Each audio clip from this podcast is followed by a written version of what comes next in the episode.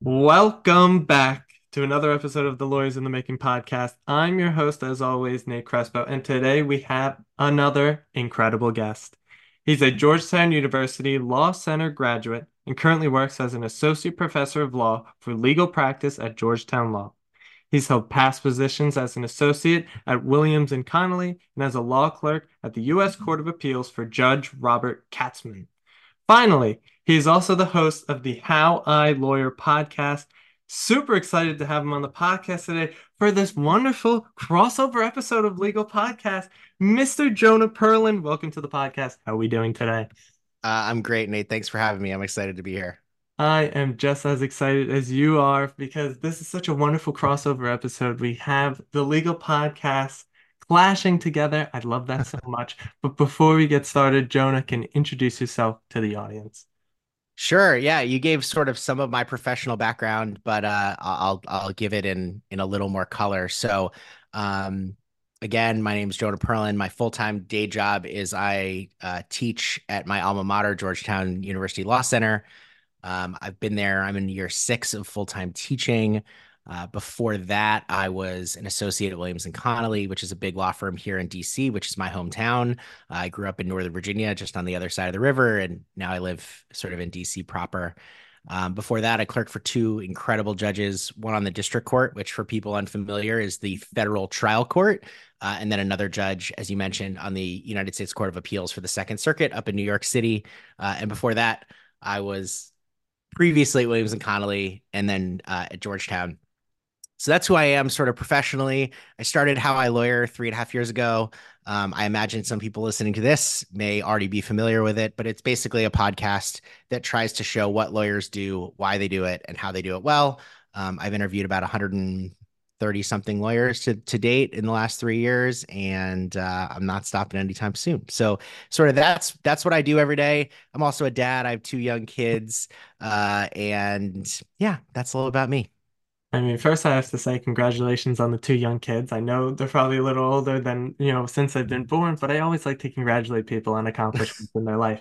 Um, and I also saw that you also, you had a live podcast at one point, mm-hmm. which is a, which is a current dream of mine. I'm trying to, I'm trying to sort of make it into a reality. So we'll sure. see if that really happens.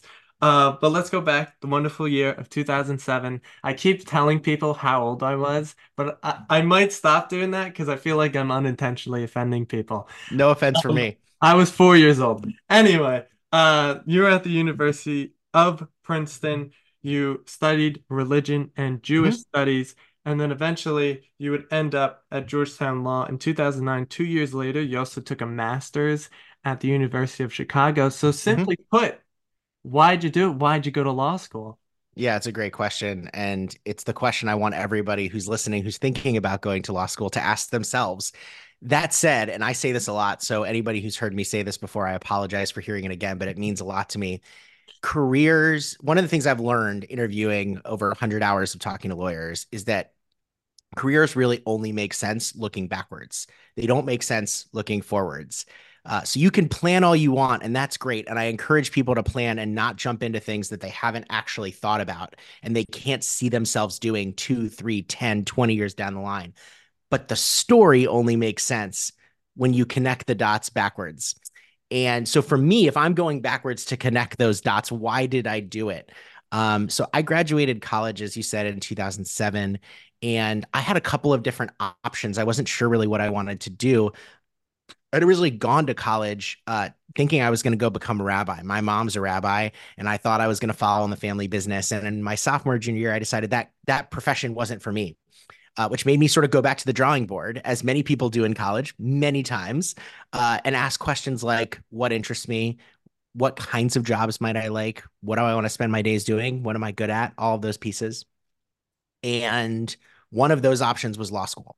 But I also thought maybe I'd get a P H D and maybe I'd teach. And so at that point, I decided I'm not going to do another educational degree right after law school. And I know not everybody has the uh, the ability to do that, but if you can build in a little bit of postgraduate time, I think it it's it really helps you decide what you want to do. And then once you decide what you want to do, it helps you succeed because you have that context of like, you know, just having a job.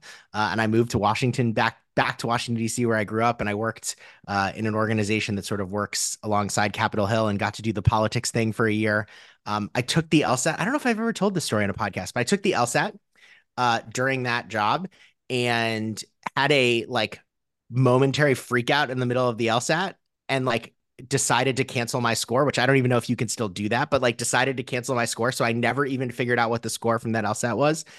And that put me sort of behind the eight ball in terms of timing, because I had this one year fellowship, but I probably wasn't going to have an LSAT in time to apply to law school. And I had always thought maybe I would go be a professor uh, in religion and get a PhD. So I said, you know what, maybe I'm going to put off law school one more year. I found this amazing program at the University of Chicago Divinity School, Um, which is sort of a pre-PhD program, but they do it, you can do it in a year. It's a really intense year. It was academically the hardest year of my life, was the year I spent at the University of Chicago, um, because they're on the quarter system. So I did three quarters while I was there. And the nice part is, if at the end of it, if I did it well and they liked me, there was a chance that I could stay and apply to, you know, apply to get a two-year master's, and then ultimately apply to get a PhD. Um, And it gave me time to take the LSAT again. So I took the LSAT. I went to Chicago. I loved my year at Chicago. I really, it was the year I really learned how to write. And today I'm a, you know, I, my, my day job is as a writing professor. Um, I couldn't do that without that year at Chicago, truly. But I also pretty quickly realized I didn't want to go get a PhD in religion, and I didn't want to sort of go that track. And so that's when law school was before me.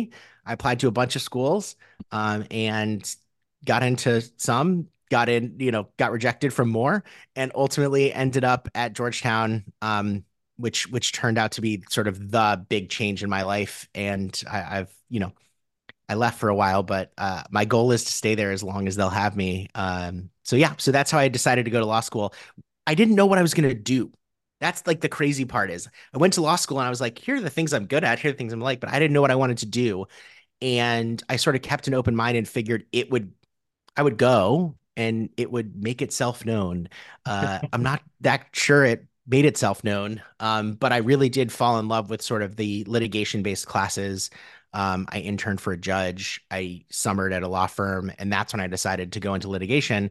But that that professor academic that made me go to Chicago sort of came back out uh, as I was in practice, and and that's where I ended up today. So I guess the last story I'll tell about going to law school is I thought maybe I'd want to do international law. I didn't know what international law was, but it sounded interesting.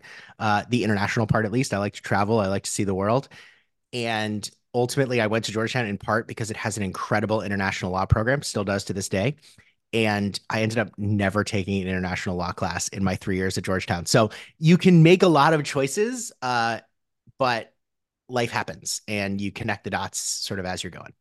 Yeah, I think I think an important point you made there is that when you got to law school, you had no idea what you wanted to do. And Not that's at all. Something I had no idea about um, prior to taking taking the LSAT. I always talk about the year before.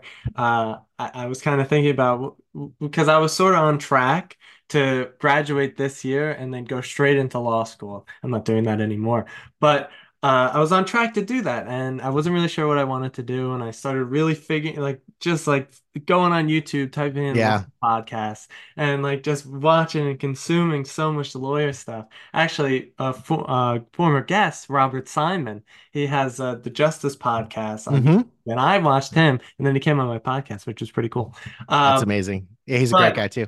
Oh, he's a, oh amazing. He's so good.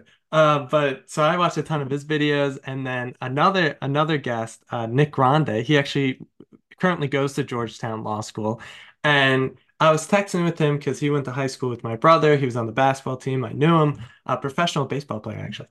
Hmm. But uh, so I'm texting him. I'm like, hey, so like, what do you want to do? And he's like, oh, I don't know. And he was in his second year, and I was like, what? So it was like this totally mind blowing moment, and just totally. Like he doesn't even know.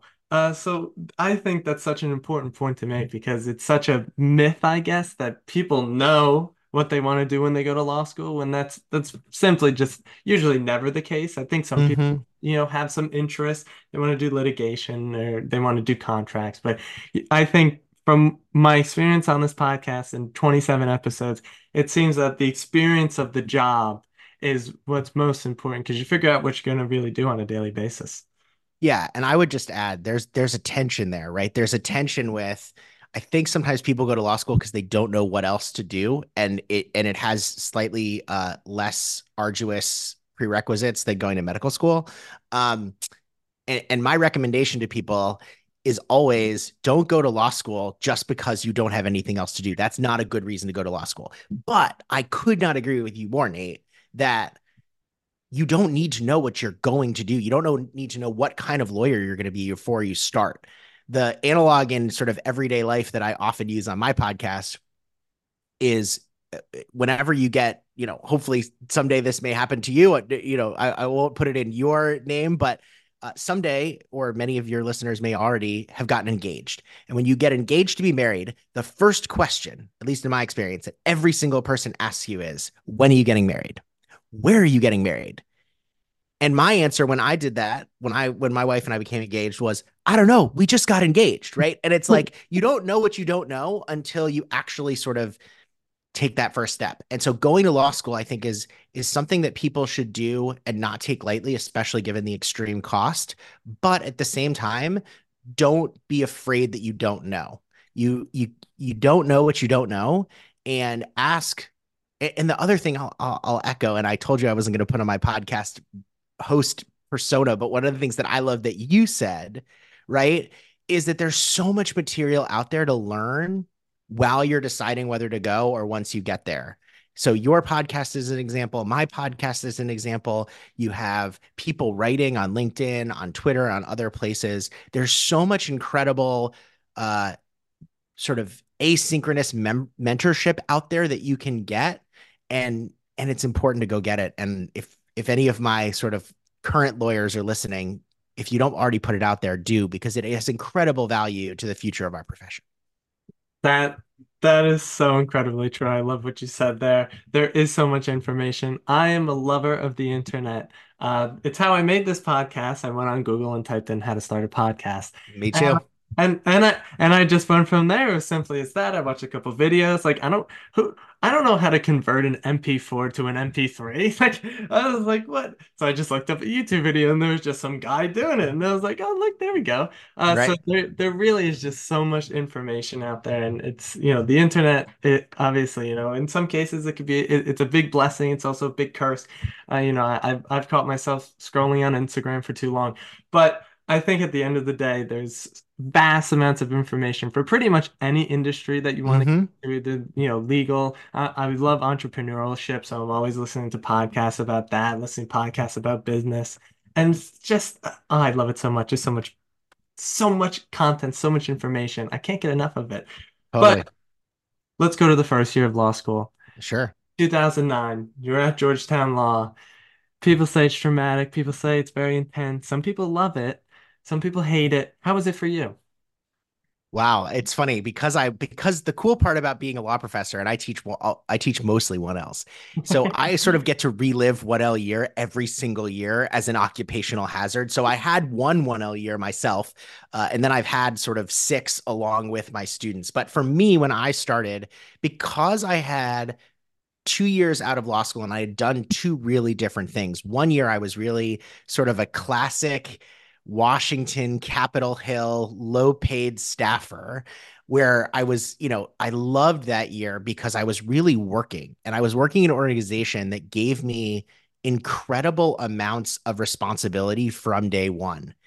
And I built an incredible network of people. It's ultimately the year that I met the woman who would later become my wife. Um, that was an incredibly important year in my, in my development as a person and as a professional. Then in year two, I basically lived in the library for nine months in Chicago.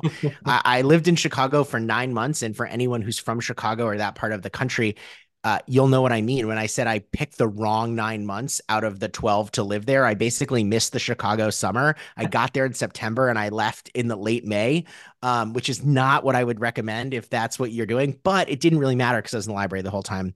But I wrote so much. I studied so hard. And so when I went to law school, I sort of felt like I had the context of living on my own, and I had a group of friends in Washington, D C, which was incredibly valuable. But I had also studied, I had learned and taught the process to myself of how I studied and how I could really dig deep. Those two things helped me immeasurably in my first year of law school. So, I have no idea what it would have been like if I hadn't had that experience. So I have to ask from that, what yeah. what were the sort of things that you were employing in your first year of law school mm-hmm. in terms of your, your studying technique? Yeah, right. And as well, having a great support system around you. How important was that to you as well? Yeah, two great and, and for me related questions. I think the word that, that you may have used or was sort of hinting at is this idea of process.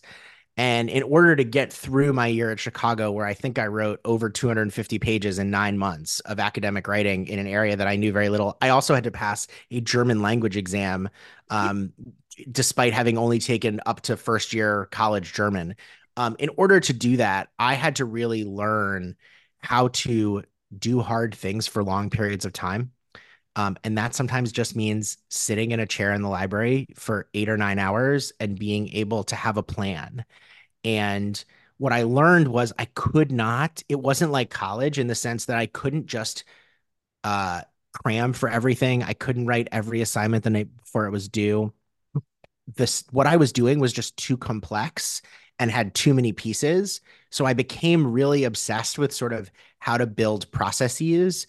And that was incredibly helpful when I got to law school, because I think the thing that one L's often don't realize is the people who are often the most successful are not necessarily the folks who spend the largest amount of time, the, the highest number of hours in the library. It's the people who have a process and stick with it. And it's the people who are willing to tweak their process when things aren't working. So, for example, one thing that I did in my first year, which I think helped me a lot, was I always focused on, is this activity going to help me not only in class, but also on the exam? And some people might say that's sort of, you know, transactional or that goes against the ethos of education. But ultimately, at the end of the day, I think a lot of people spend their first year in law school, at least their first semester in law school, being so scared of being ready for class that they don't leave any time to process what they learned in class. And so I spent far less time than many of my classmates reading in advance of class, but I spent a lot of time after class going through my reading notes, which were not that great because I didn't spend as much time, and my class notes, and really learning the material after it had been presented to me. Now, I know that's not the perfect strategy for everybody, but that strategy for me was incredible. Um, and, and was, and you sort of raised the question of community. One of the benefits of having that community is there was someone who was a few years ahead of me in the fellowship that I did, who was a two L at Georgetown, who had done very well. And she sort of talked me through her process. I didn't sort of copy it whole cloth, but the fact that she talked to me about having a process was, again, incredibly, incredibly valuable. And so, you know, law school is hard, one L is hard, but I tried to just lean into my process. And after the first semester, then I tweaked my process. I also had the benefit of the person I was dating, who would later become my wife, was a two L. So she had just gone through one L at a different school in a different city. So that was a challenge, one hundred percent. Um, so yeah, I, I really tried to build in process. And that's what I try to teach in my classrooms now. And it's one of the things I try to talk about on the podcast as well.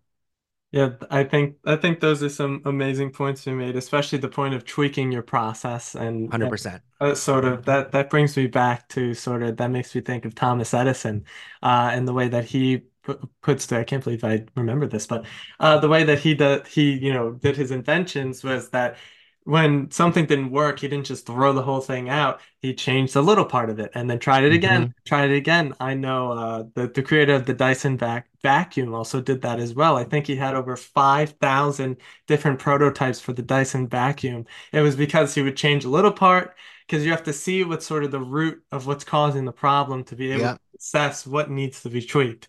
So I thought that was an amazing point to be made. Uh, and obviously, the person you were dating, that helps a lot. I, that that that's amazing to me right now. That that's a, that's a good find. Uh, yeah, for many reasons, but yes, for that reason as well. For the academic aspect, it, it, it clearly helped a lot. Uh, but I think building processes is something I've never heard before, actually, and mm. is a new word for me currently. I just wrote it down. I always write everything down. Yeah. Um, But I, I think it's important to to put that out there as well. I guess I do have a little bit of a studying process that I have right now in college. I don't. It definitely won't translate to, to law school. Well, I don't know. Um, I haven't found out yet. Right, uh, exactly. But I think going going a little bit further in time, you had interned for the Honorable Judge Gladys Kessler, and then mm-hmm. you were a summer associate at Williams and Connolly, which you would eventually work at as an associate after law school. Can you talk about those experiences? Did you love? Did you hate them? What'd you learn? Sure. Well, it's the right question to ask in terms of did you love, did you hate them, what did you learn, right? So I have my one Ls right now are many of them are in the process of finding that first summer job. And my advice to those folks is find an opportunity that will tell you either best case scenario, this is what I want to do for the rest of my life, or second best case scenario, I never want to do this again, right? Because you learn from all those experiences. And so I didn't really know what I wanted to do. I don't even remember who told me, like, maybe you can go intern for a judge, but that was an incredibly valuable experience to me. Um, and what I, what I was able to see was not just sort of what I had learned in my first year of law school, which is sort of the nuts and bolts of the law itself, but I saw what it meant to actually be a, in the litigation process in a way that was far more sophisticated than what you see on, I don't even think Suits was on yet, just to date myself a little bit, but what was on Suits, we used to say what was on Law and Order, uh, or what my, what my parents' generation might've said, what's on Perry Mason, whatever it is, you get to see what it's really like. And so that's what that first summer really helped me figure out was, yeah, this seems like, this seems not only like something I would enjoy because I like it, but it also fit my natural skill set, right? It was writing focused. It was short-term deadlines. And the greatest part about being an intern for a court, as opposed to being a litigator, which I later did, is when you're a litigator, maybe you're working on a couple of cases at a time, right? When you're in court, you might have, or if working for a judge, you might have ninety active cases that are at different stages. And it's why I tell people if you can intern for a judge or even better, clerk for a judge for a year, you can get ten years of experience in litigation in that one year because you're getting the experience across a whole host of matters as opposed to, I mean, I was an associate at a big law firm for a total of, I don't know, probably just under four years if I do the math right. And you don't get every experience in four years, but one year on the district court, you get every experience. You just don't get it for every single case. Um, and so I was pretty sure after that first summer that I wanted to go work at a big law firm to do litigation. I didn't even know what big law was when I got to law school, but it seemed like the right place. And people were saying, you know, my mentors were saying, my professors were saying, this would be a great place to learn, even if you don't end up doing that for the rest of your life. Um, and I remember going into my interviews for law firms, and the whole process is crazy. I'm happy to talk about the process, although maybe it's changed since I did it. Um, But you do these twenty minute like screening interviews. And at that time it was in hotel rooms, right? So they rented out like a big hotel near Georgetown Law, and each firm or each firm had one or two rooms. And like in some cases they took out the beds. In other cases, the beds were just like against the back wall, and they had a chair outside and either one or two people inside, and you'd go talk for twenty minutes. And then that would be enough to either tell you, yeah, come visit our office or not. That was the sort of process. And you'd do like twenty of those in a day. And to a person, every single person asked me first, well, first question was like, why do you want to work at our law firm? Second question was, tell me about your summer with the judge, right? Remember, I had just done that, right? So I had a whole life of deciding I wanted to be a lawyer. And the thing they were most curious about was the experience that I had just had. And what I, I take actually a lot of a lot away from that. But one of the things that it, that I remind my students is, every experience that you get allows you to translate to what your next experience might be. So the worst answer to that question is, well, I went to a few trials and I worked on a few motions, right? Why, why, that's not a good answer to that question. That just tells you what you did, right? But what they're really asking you is, what did you learn about either the law or about yourself that will translate to this job that by definition you've never had before? And so once I was talking about what I enjoyed and actually some of the things that I didn't like as much, or that talked about some of the lawyers that I thought were less successful, that was a much more robust conversation. And I felt like, yeah, you know, this is something I could see myself doing. Um, and then the second summer, I just built on those experiences. And then I was lucky enough um, to get an offer to come back and then ultimately clerk and then come back again. So I had three first days at Williams and Connolly, summer associate right after graduation and then after my clerkships, um, and then only left because I found my dream job, uh, which is what I do today. Yeah, I think you made uh, many, many, many amazing points. And really important points, because something I like to focus on on the podcast always is the positive and negative experiences that people have throughout their career and their journey, because it really does tell you if you want to do something or not. And one hundred percent. And, and it goes back to sort of finding out what you want to do with the with the law in terms of your career, your professional career. And that will really draw you to certain things that, okay, yeah, maybe I don't want to, you know, it was a good learning experience, but I learned not to do this. And I learned mm-hmm. to actually pursue this, to do that. I think it's crazy that they're having job interviews in the hotel as well. I um, think that's changing. I think that's changing if I'm not, but it definitely changed during COVID. And I think it's changing in general, but yeah, it was, the whole, the whole thing was quite bizarre. Um, it was very bizarre. And I'm just glad I, I, I'm hoping it's changing. I'll just say that. Yeah, because that that sounds that's like not scary, but it's like yeah, it's a little. It's, I think it's just. Cre- I think it was just creepy is probably the best word for it. That's what I was gonna say. I, I didn't want to say it, but I, I could say it. It's okay. um. So what what I asked for, asked from now, because obviously you enjoy writing. You're you're a legal writing professor mm-hmm. right now. Um. But I would assume that that sort of talent and skill did not happen overnight. And something I love to talk about on this podcast is skills and the fact that they're very malleable and that mm-hmm. you, you, you can formulate any skill you want. You just have to put some time into it. So what, what sort of things that did you do to improve your writing skills? And, you know, what are sort of some tips and tricks that you have for people to improve their writing skills?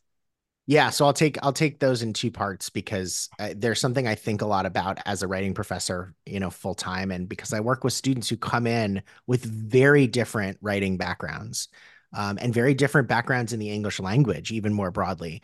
Um, you know, for me, I think the, and we sort of already talked about it, but I want to want to shout it back out. The fact that I spent a year learning how to write like a religion academic was one of the greatest experiences for me to become a legal writer in two ways. One, it just put me through the reps, right? Because so much of writing, not to go back to process, but so much of writing is about your writing process and your ability to uh, understand the purpose of the document and the audience for that document and how you're best going to convey information given that purpose and that audience. That's what writing is. And so doing it in another area was incredibly helpful because then I had the meta skill of being able to be like, okay, how did I learn how to do this in this discipline or what we call a genre of communication, right? And I just took legal writing as yet another genre that I had to learn, but I had already learned a brand new genre the year before. So I felt like I was like a step ahead because I understood I couldn't just show up and use my my college senior level writing, even though I had done a ton of writing in undergrad. So that's one thing. Um, in terms of like tips and tricks on how to get better at writing, I mean, I wish I had the magic bullet. If I did, people would be banging down my door to take my class. Um, the, the, the three things I would say to somebody who's struggling, and people ask me this a lot, you know, I'm struggling with either writing or legal writing. Um, the first is really to focus. Don't just, just don't just say I struggle with writing, figure out what you're actually struggling with. Are you struggling with getting words on a page? Are you struggling with your audience's expectations of what words show up on that page? Are you struggling with distraction? There's so much distraction in the world that I think some people just struggle because they're too distracted, right? Um, and so figuring out what you're struggling with is, is number one. Number two is doing as much writing as you can, right? Because writing, like any other skill, right? I am not a gifted artist in any way or gifted athlete in any way, but if you ask artists and athletes how they get better, they get better by practicing and they get better by failing and they get better by failing quickly as often as humanly possible. And so that's how I sort of set up my writing classroom is I try to have my students write small bits all throughout the semester because that gives them more reps before they come into a bigger project. So that's number two. And number three is reading writing, not reading about writing, although I do that. That's sort of a guilty pleasure of mine is reading books about writing. Um, that's probably why I'm in the right profession. But you need to understand what the expectations of your readers are. And the best way to do that is to put yourself in your reader's shoes. Um, and so that I think is also really, really important is reading good writing. Um, and, you know, some people I think would say good writing writ large. Um, I think reading good writing in the area in which you're practicing is really important. So that's why textbooks, I think, are helpful because they give you writing that you can read, um, and to just be very, very discerning about what you're reading so that you can, you can build your writing skill. But number one is understand what your struggles are. Number two is do it as many times as you can. And number three is try to write, uh, try to read about, read people who are doing it right. Jonah, I feel like you've talked about that many times in your life. Uh, You're not wrong. It sounded like that wasn't the first time you brought it off, those, those three tips and tricks. Um, well, it's an occupational hazard, I guess. uh, but I think I think the fact of, you know, finding out, finding that root cause, going back to sort of the, the Edison example. Yeah. You know, tweaking, retweaking, just doing over and over again. And that ties into getting your reps in. I yeah. always manage to talk about the gym on this podcast. I love going to the gym. And that is, so you literally get your reps in. Uh, yeah. And and for me, when I first went to the gym and, and sort of realizing that, like, ho- like, holy crap, like, like when they mean get your reps in, they really mean it. And and I, I found that that sort of knowledge, that sort of principle is just so transferable across literally anything that you do in, mm-hmm. in life. And it was just, I was like, wow. Um, Can I, know, I add one, can I add one point, Nate, on that? Because I absolutely. think I just want to riff on that real fast, because I think you're right. I think the gym example, although I should be going more on myself, is a good one. The other thing that that that I think is important to remember is sometimes people will say, but I'm new at this, but I don't know how to do this. This is my first rep, to sort of extend the metaphor. And what I like to remind my students, and frankly, remind myself sometimes, is that you have past experiences that count as reps. They may not be the exact exercise, again, to continue the metaphor, or the exact um, machine that you're doing, but you have transferable skills. So, for example, I have students, some students who are science and math students in college, and they come and they come to my office the first week and they say, Professor, like, all these other students have been writing theses, they write articles, they were on their student newspaper, they know how to write. Like, how could I possibly keep up? And my answer is with them is, yes, they have more experience in writing. I'm, you know, we're on audio, audio, so you can see my scare quotes, just writing, right? But what you have experience in, which is incredibly valued to legal writing, is proving a premise from a generally applicable rule, right? There's not that much different between legal writing and a geometry proof. And so, yes, your words may come more slowly. Yes, you may struggle more with writing process. But let me tell you, my humanities majors are going to struggle a lot more where they can't just make an argument by saying, I think, right? Right? You're used to not making arguments from I think. You're used to saying, here's the rule. Here are the facts before us. And here's how we apply those facts to the rule. That's on one foot legal reasoning. So you've done that before. So my remi- my reminder is whatever experiences you've had, right? Ask yourself, are they transferable, and how can I count them as reps, and how can I lean on them when I'm le- learning a new skill? Be- beautifully said, honestly. I've, I've never looked at it in, in that sort of way, or or put it in a lot, uh, was able for myself to put it into words like that, mm-hmm. because I think you said it perfectly, that many skills and many things that we do with throughout our life can be transferable to anything else that we do. Those reps are still existent. And also on your third point, reading good writing, that yeah. all brings me back to um, uh, Hunter S. Thompson, who's obviously a very famous uh, author. And he used to write, he wrote like The Great Gatsby like fifty times. So he so he knew how it felt to write a really good novel. And right, I, yeah. That that copy, I forget what it was called, not copywriting, some other word, but basically where they would copy books, right, to get the feeling of what it must have been like for F. Scott Fitzgerald to write The Great Gatsby. And I, I think that's, I, I almost wish we did more of that in legal writing. That's a great idea. Yeah, I, it always brings me back to, it always sticks with me because I heard that one time. Uh, I think, when, when did I hear it? I heard it on the My First Million podcast, which mm-hmm. I love very much. Uh, but Sam Parr, he's a big copywriter.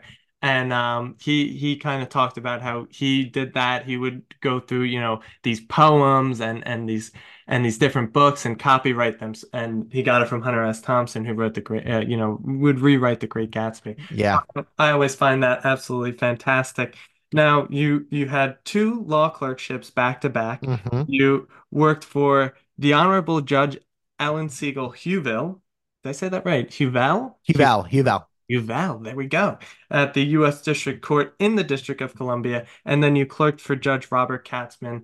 Uh, I don't have I don't have the court there on but, the Second Circuit in New York City. Yep. Second, oh wow, that's pretty cool. that, that's awesome. Now you got to talk about it. So, how was the experience? Did you love? Did you hate it? What'd you learn? And also, I need you to talk about the feeling of working in New York City and being around the big buildings and having that sort of like Suits persona. I gotta know.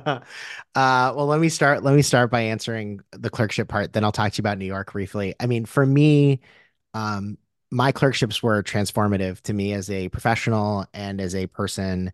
Um, working for two exceptional judges, um, and not just exceptional lawyers, which they were, but exceptional judges who cared deeply about the practice of law and cared deeply about the people who are part of that practice, um, you know, is one of the most important, if not the most important influence on what, what I do and what I try to teach my students. Um, I sort of said earlier that doing a clerkship is has the sort of feeling of being able to do ten years of law practice in one. Um, the other benefit of doing a clerkship is, you know, especially if you're a litigator, your whole goal in life is to convince judges, like to get in their brain and convince them. There is no better practice. There are no better reps for that than to be like a judge's brain or a judge's brain helper, right, for a year. Um, and in my case, for two years. Um, for those that don't know the difference, right, the district court is the trial court. So that's the court you think about with a criminal case. Uh, if a federal, and here in D C, um, it's a little more complicated, but generally speaking, right, federal crimes go to federal court. So there's the criminal aspect, but a lot of the federal docket is actually civil. Two businesses suing pe- each other, uh, someone suing their uh, employer for an employment discrimination action. All that fits into sort of the, the civil bubble. Um, That's incredibly fast-paced. We had maybe one hundred cases at any given time. Things are moving. Uh, we we we only did a couple trials. There are there actually aren't that many federal trials anymore. So we probably did, I don't know, a handful of trials in the year I was there. Uh, probably wrote, I don't know, I'm just guessing, maybe drafted forty, forty or so opinions. From many of them were only one page to some quite lengthy. Um, but ultimately, it's you're you're working for the judge. So when I say draft, I mean draft, right? My judge is the one who signs, right? In the trial court, Judge Huvel, when I worked for her, like she's the one that was confirmed by the Senate, not me. And so she really had control of all of those decisions. We were there to just support. Um, but we got, we, we got so much out of that experience. Court of Appeals, by contrast, right, is your classic uh, pre-Supreme Court Court of Appeals in the federal system. Uh, I once heard a judge who's now on the D C Court of Appeal, uh, the D C Circuit, so the Federal Court of Appeals here in D C, uh, Judge Wilkins was on the district court, on the trial court when I was there. And he said, the job of a district court judge is to get an answer. The job of the appeals court judge is to get the answer right.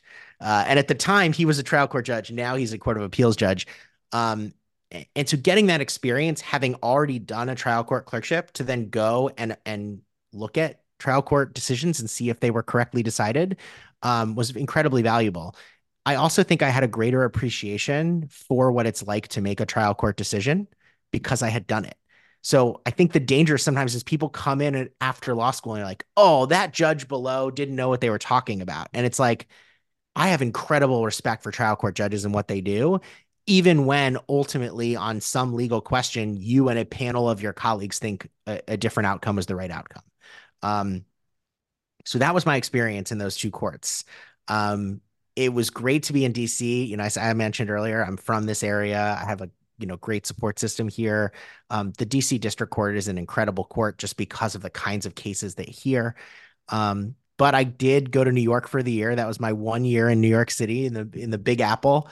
Um, it was a great year for many reasons. One, I worked for an incredible judge who unfortunately passed away a few years ago, but whose, whose legacy lives on in so many ways, uh, in his law clerks, in all the work that he did. Um, he, he was an incredible human being and an incredible jurist.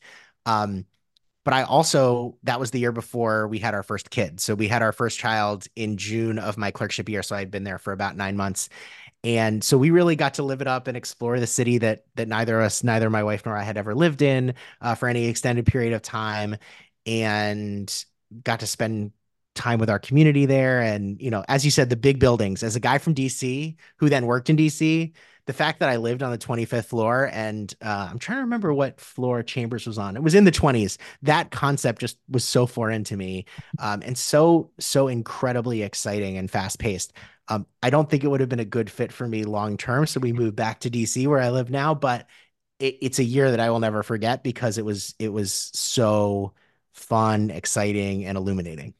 Yeah, I, I I know New York City very well. I'm from Long Island myself, so I've been to the city many times in my life. I love it so much. I I like I said, the big buildings. It always gets me. Yeah, I always look at like the tallest building. And I'm like, that's my office up there. I know it will be there. Uh, so I I'm I'm just enthralled by the sort of the environment, the fast pace. Everything's moving so quickly. The the cars are honking forever. Yep. And yep. It's just the whole environment, like I don't know, the vibe. I just love the vibe that it gives off. It, it... Yeah, there's incredible vibrancy. I mean, I took the I took the subway down from the Upper East Side every morning down to uh, the courthouse, which is by City Hall, and, and my my memories, like you know how it how it how it felt being you know crammed in the train and the and the little drips of water that you'd get from the top of the station. Like I remember all those things so so well. Um, the other fun, the other fun story, I guess I should tell about that was uh, I was working with mostly people who either were from New York or spent a lot of, had been in New York for a long time. And so for me, it was sort of like, you know, when Mark Twain went on his great journey across the world, like I was this guy from D C. So classic example, I would get to work by like seven forty-five, eight o'clock. New Yorker, even New York lawyers don't roll in till much later, but then they stay so much later. And I was like, this is so different than my little hometown of Washington, D C, but it was really fun. And I think it was really important for me in my professional life to like try something and be somewhere else. And um, even though I don't live there now, I'll always remember that year. I, I I always have to ask about the big city experience because I haven't sure. myself. I've only you know temporarily been there for a little yeah. bit. Um, I actually went. I went to the. I went to Times Square for for the New Year's. Never doing that again. Yeah, um, no. But but I got you know I got a little police escort. You know we got in there a little later. It was very nice. It was an amazing experience. But it's a one time thing. I could cross mm-hmm. it off my bucket list and it stays crossed off. Amen. Um, but then you start. Uh, well, let me see. Let me see. Associate professor at Georgetown Law. You teach mainly one else. Mm-hmm. Are you like the teacher from the movies? I have to ask. Are you, are you cold calling like crazy? Are you sticking it to people for the whole hour? What what what what kind? Of, and and also talk about your experience teaching. Sure. I love it so much. Yeah. But tell us a little bit about it. Yeah, sure. So I think it's important to share a little bit about how I got into the classroom, right? So as you could tell from having spoken about my path, you know, the teaching part was always in the background. I never thought I'd actually do it. Um, and even when I left law school, I thought, man, that would be cool someday to teach something, but I never thought that was what was going to happen. Um, and I had a conversation with one of my closest friends from law school, who's still one of my closest friends today. Um, and he was adjunct. He was adjuncting. So he was teaching a class while he was practicing at Georgetown, a class on for judicial law clerks. So it's sort of like a third year, third, third year, fourth year uh, night class for people who are going into clerkships. And I said, man, that sounds awesome. I would love to do that. Nothing came of it. Two years later, that same friend of mine gets a clerkship on the United States Supreme Court. Oh, wow. And he calls me up and he says, great news. I got a clerkship on the United States Supreme Court. I was like, that is great news, right? The crazy part, though, is I'm scheduled to teach next fall this class, and I can't teach it anymore because I can't teach while I'm working at the court. And I put your name in, or I will put, I forgot if you told me I'll put your name in, or I'd already put your name in if you want to do it. And I, I jumped at the opportunity, but like, it was such a good reminder. Had we not had that conversation two years earlier and had he not remembered, I probably wouldn't be where I am today professionally. That moment was one of those moments looking backwards that fundamentally changed my life because he did me a favor of listening and helping grease the wheels so that I could get into this position.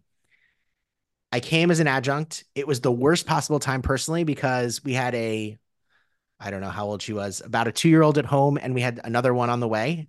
Um, and I was working in crazy, crazy hours because I was sort of a mid-level associate at a big law firm. But I said, I have to try this.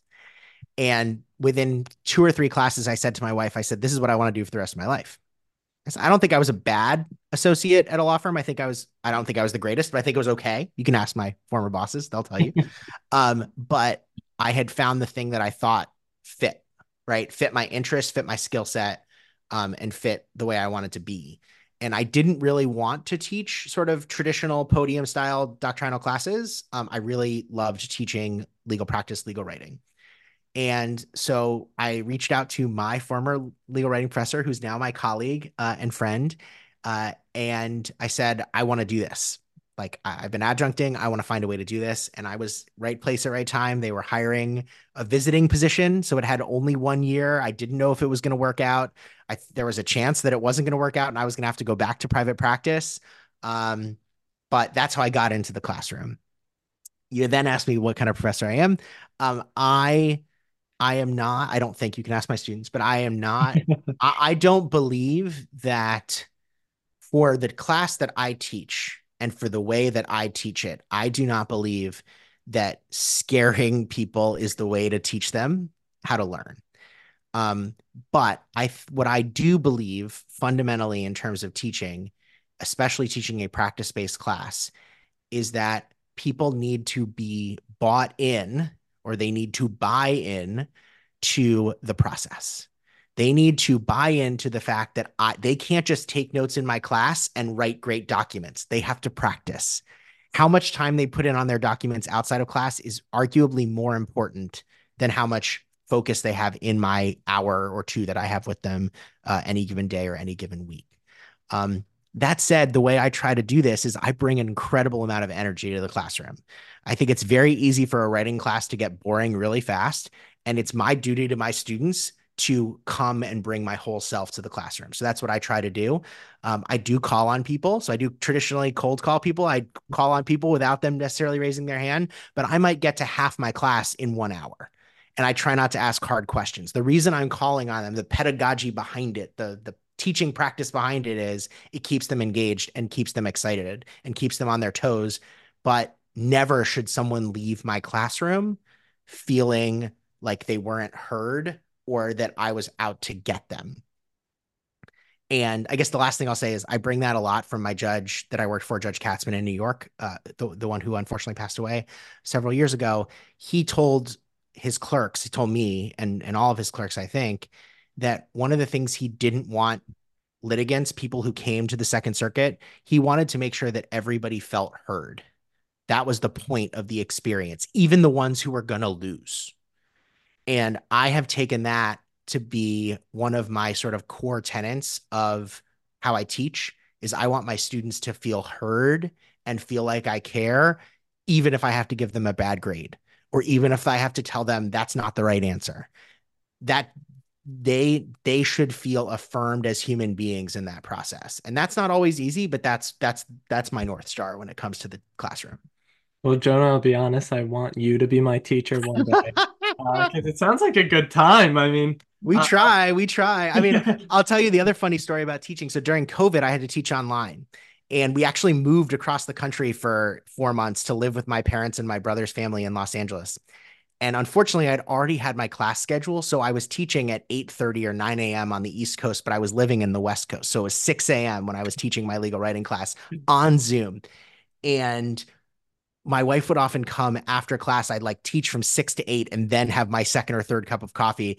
And my wife would often say to me in those moments, wow, you have a lot of energy for legal writing at six o'clock in the morning. And I was like, if I don't have the energy, then I can't demand energy from everybody else. So one hundred percent bring bring the energy. Yeah, that that's honestly such like an important point, because I think it's something that I've especially learned. One of the most important lessons I've ever learned in my life is, you know, as, as a young person, uh, you know, I don't know anything. I really have no knowledge. I have no experiences in the world, no real experiences, at least. And the only thing that, you know, we young people have is energy. And it's my focus every single day of my life that everyone I interact with, I bring one hundred percent energy.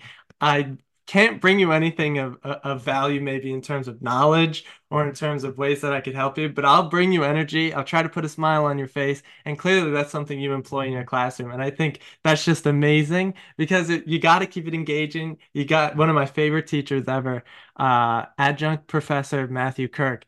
That is the one thing he did for me and for the classroom. He brought the energy every day. Mm-hmm. He was, he was excited to be there. He was excited to talk about the things, even even if they're so terribly boring. Like, you know, we used to read like Robert Dahl, and like that stuff would just get so boring and it would go on. It, but he'd bring the energy. He'd keep me involved. I'd be writing notes the whole time. I never write notes in class. So, so it was like one of those things that kind of taught me, especially te- uh, talking to him a lot. Like, he's going to be, I, I mean, um, unless I have a better teacher after that, uh, he's definitely one of my favorite teachers ever, just for the pure fact that he brought the energy. He kept it exciting. He kept it engaging. And I think it's just such an important point. You got to bring the energy every day. Because, you know, some people don't, but it's totally okay. You bring mm-hmm. the enthusiasm, because that's all I really have. That's all I have to offer. Well, don't don't sell yourself short. I'm sure you have more to offer than that. But I and and I will say it's hard. Like, it's easy to say bring the energy. It's hard, right? And and and you know, some days are going to be good days, and some days are going to be bad days. I, I don't know if uh, you know. You've dropped a couple of really great uh, books, names, podcasts. Um, I'll add one that I follow, which is this guy named Ali Abdal. I don't know if you're familiar with his work, but he's a uh, he's a former doctor. I guess he's still a doctor from the United Kingdom, who now sort of has an incredibly prolific YouTube tra- channel that really speaks to productivity and students and all of those things, which is sort of my guilty pleasures. And um, I was just I don't remember whether it was in his new book or on one of his recent videos, but he talked about when he was a young doctor and he came into the E R, and the E R was, the waiting room was full. And he spent his whole day, he said, I skipped lunch. I tried to get through people as fast as I could. And I left that night, thirteen hours later. And the waiting room was completely full. And so the next day I said, I'm going to do way better. I'm going to come in. I'm going to triage. I'm going to, next night, the waiting room is more full than when he got there. And what one of the senior doctors said to him later was, the waiting room is always going to be full, right? So all you, you can't control that. All you can control is that you do the best you can in the time you have. And that is, I literally just heard this like a week or two ago, but it's really stuck with me and is a good message, I think, for everyone is the waiting room is always going to be full. And so just bring, Do do the best you can. And guess what? If you don't have a good day, that's fine. We're human beings. Tomorrow could be a good day because the waiting room is still full. Wow. Well, Jonah, you're getting a little philosophical. I, well, I'm trying to get into your, uh, into, I, I shouldn't go too far into your area of expertise. Trying to, trying to pull it out of me right now. I, I, yeah, right? I'm resisting. Um, but, but I, I'd have to say from that, you talk about, you know, books. I see the books behind you. Uh, you have a wonderful two bookshelves. I hope to have that myself. I only have a crate right now. You'll um, get there. You'll I'm, get there. I know. I know. I'm building up, but let, let's let's do it official on the Lawyers in the Making podcast. What are Jonah Perlin's book recommendations? Doesn't have to be about the law. It could just be mm. some of your favorite books you've ever read. Wow. Now that's a hard question. I love that question. And it's maybe one I should take from my own, um, for my own podcast. That's you amazing. Should. Well, let me, I mean, given your audience, I, you know, I know you said you don't, it doesn't have to be legal books, but I think, I think talking about some, some books that at least touch on the law are really, really helpful. Um, you know, if you want to get better at legal writing, I'll tell you my favorite legal writing textbook. So this maybe doesn't your answer. My favorite legal writing textbook. Um, and I have several colleagues who have written incredible legal writing textbooks. There's great ones out there. There's some, actually some really good new textbooks, um, coming out, but Complete Legal Writer uh, is my favorite legal writing textbook. I don't actually use it in my class because I it's a little it has it's very detailed, and I like to teach sort of more generally. Um, but The Complete Legal Writer, I think, is an incredible book because it doesn't just teach you how to write and like a lawyer, it teaches you this idea of thinking about what it means to identify a purpose and audience of a particular genre and uh, do that. So I think that's my favorite legal writing textbook.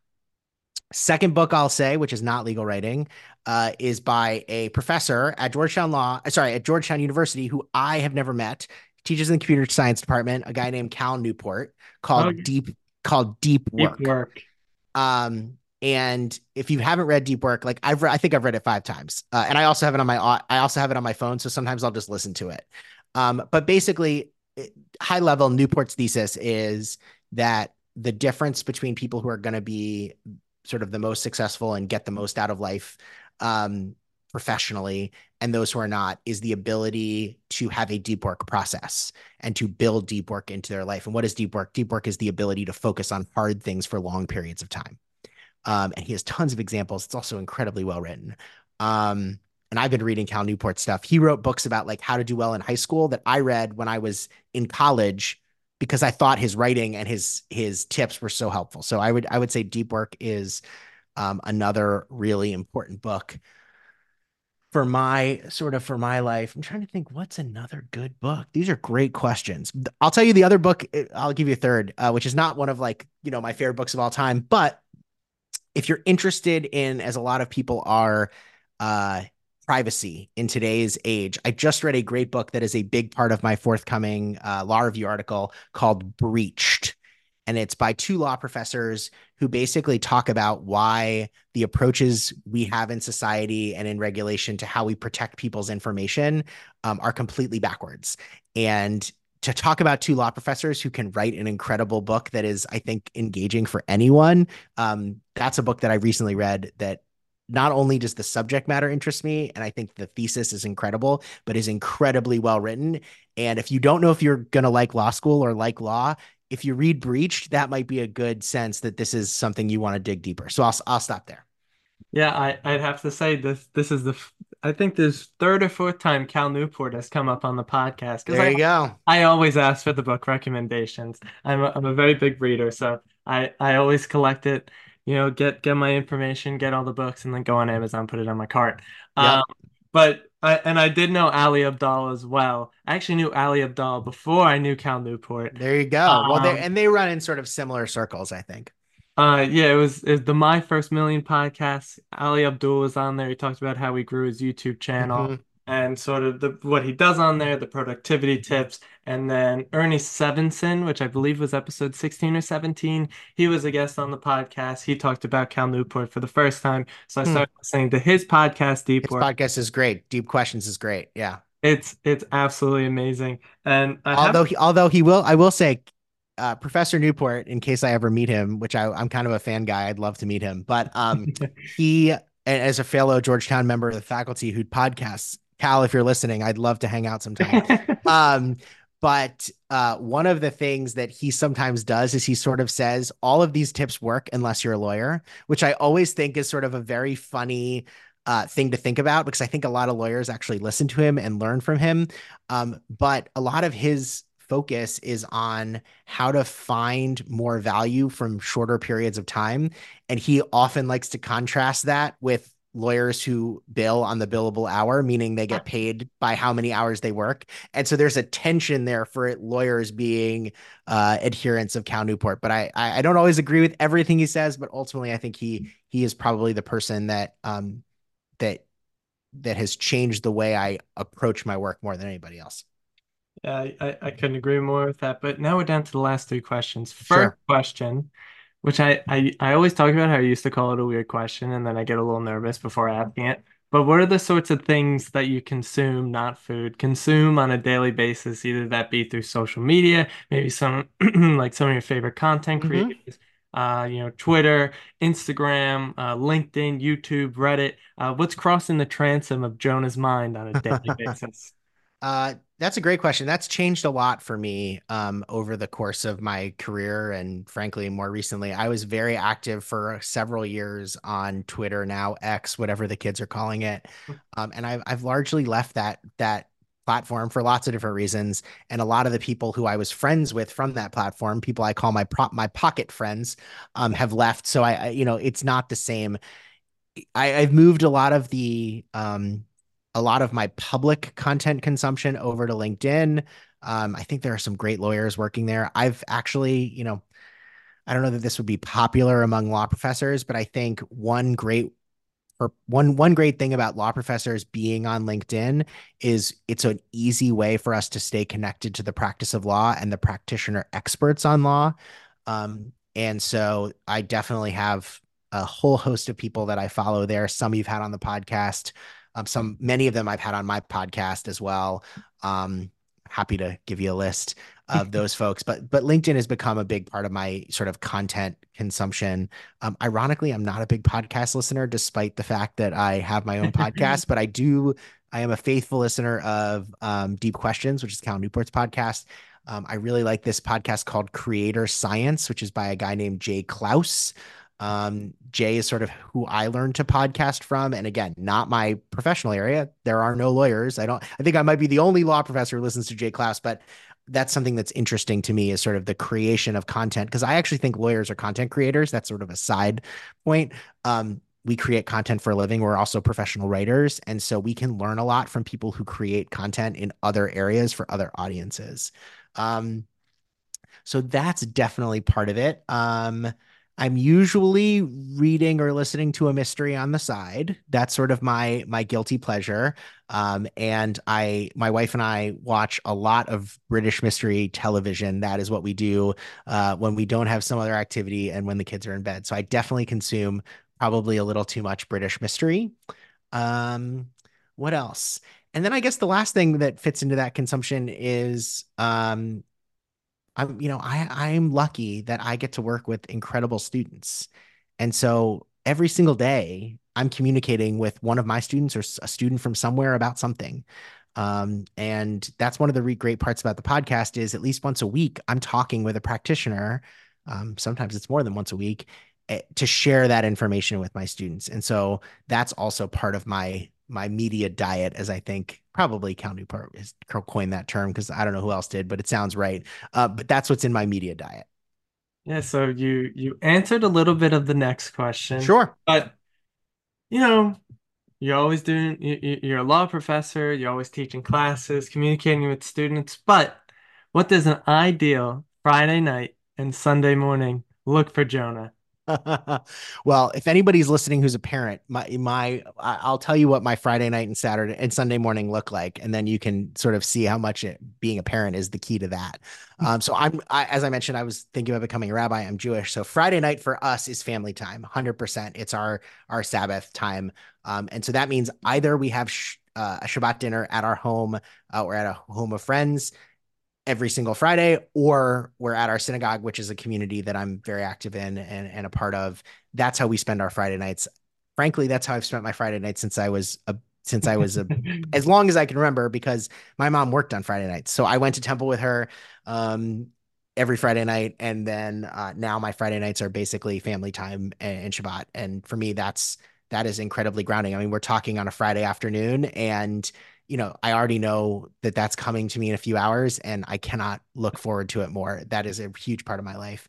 Um, one of the greatest, we haven't talked about it much, but one of the greatest parts about the job that I have is I can do things I love and care about, but I spend an incredible amount of time with my kids and I'm really lucky. Not every lawyer gets to do that. And uh, it's not just Friday nights, but Friday nights is one of those times. Sunday mornings have changed a lot since we had kids. Uh, so now my, both of my girls have activities on Sunday. So, uh, they, I, I've become sort of a Sunday morning bus driver, uh, if you will. Uh, but that's also exciting because they have their own interests and they're getting to the age where it's not, you know, especially with very, very young kids, you have to sort of plan activities for them. Uh, when they start hitting five, six, seven, eight, nine years old, uh, the activities are already planned because it's what they want to do. Um, and it's awesome to see them grow in doing what they need to do, but they can't, They can't drive and they can't do it themselves. So that's my Sunday morning. Uh, if I'm not with my kids for some reason on a Sunday morning, which I confess has probably happened a handful of times in the last nine years, um, you know, for me, that would be doing one of the leisure activities we talked about. So either reading or watching a British British mystery. Um, I really like to cook. So uh, it would be cooking a really ornate brunch for friends. Um reminds me I need to I haven't I haven't made my own smoked salmon lox recently. That would that's a fun Sunday morning activity. Um, and I've gotten really into walking recently and exploring my own city. So that's that's my other more recent Sunday morning um, if I have free time. So That's my answer. Very sufficient answer. D- do not worry. I love walking as well. I always get my ten thousand steps a day. It's it's the it's the benchmark always. Yes. Uh, but last question. I did sure. this at the end of every episode, Jonah. What are your words of wisdom for the aspiring law students, the current law students, and the current legal professionals out there in the world? Yeah, I, I'm going to do the legal thing and give you two answers. Um, I also ask a similar question at the end of mine, uh, my podcast as well. Um, so one is I'm going to echo something we talked about at the very top, right? And that is that careers only make sense going backwards. Um, and I think we live in a time that even is even more stressful and even more career driven than when I was coming up and starting law school over a little over a decade ago. Um, And as a result, I think people think that everybody has it planned from the beginning. Um, I also think as much as I love things like LinkedIn, I think LinkedIn gives that appearance because everybody's jobs are sort of listed by time and there's no breaks between that, like you should be able to plan that in advance. Um, so my, my, my, to the extent it's wisdom, I don't know, but the word, the word that I would give for, for people coming into the profession is that it's okay to not know what the end game is, as long as you follow whatever North Star you have, right? So that could be doing something that you really care about. Um, that could be doing something that fulfills a goal in your life or something you need. Um, that could be providing for your family. Um, that could be a lot of different things, but don't feel like you have failed before you've started, because it only makes sense going backwards. So that's one. The other thing I would say to the future folks in our profession is that you are good enough to be a part of the profession. I mean, I think I have, we, you know, one of the amazing parts about teaching at my alma mater is it wasn't that long ago that I was sitting in the classroom that I now teach in, taking the exact same class. And the classroom that I teach in is so much more, the, the, the wealth of experience and diversity in every sense of that term in my classroom, diversity of experience, geographic diversity, racial diversity, um, ethnic diversity, religious diversity, uh, all of, uh, and that's just, that's just the first ten that came to my head, is so much more than when I was in law school. And because lawyers play an important role in society, that's really important that the legal profession looks like the rest of society. And so even if you think I don't belong here, or how did I get here, or I was the person that the dean accidentally let in, the number of people who have said that to me is like mind blowing, is you belong. And don't forget, there's a great quote from, um, from Adlai Stevenson, uh, who, you know, who ran for vice president or ran for president many years. Uh, I think it's from the fifties at a graduation where he said, "When you leave, remember why you came." And for anybody who's just starting in the profession, remember when you start why you came, because your story matters. We need you and we need the profession to grow. So that's my, that's my takeaway. Well, Jonah, beautifully said. And that's the podcast. Jonah, thank you so much for coming on, spreading all this wisdom, spreading these experiences. And for everyone out there listening, thank you for tuning in, and I will see you in the next one.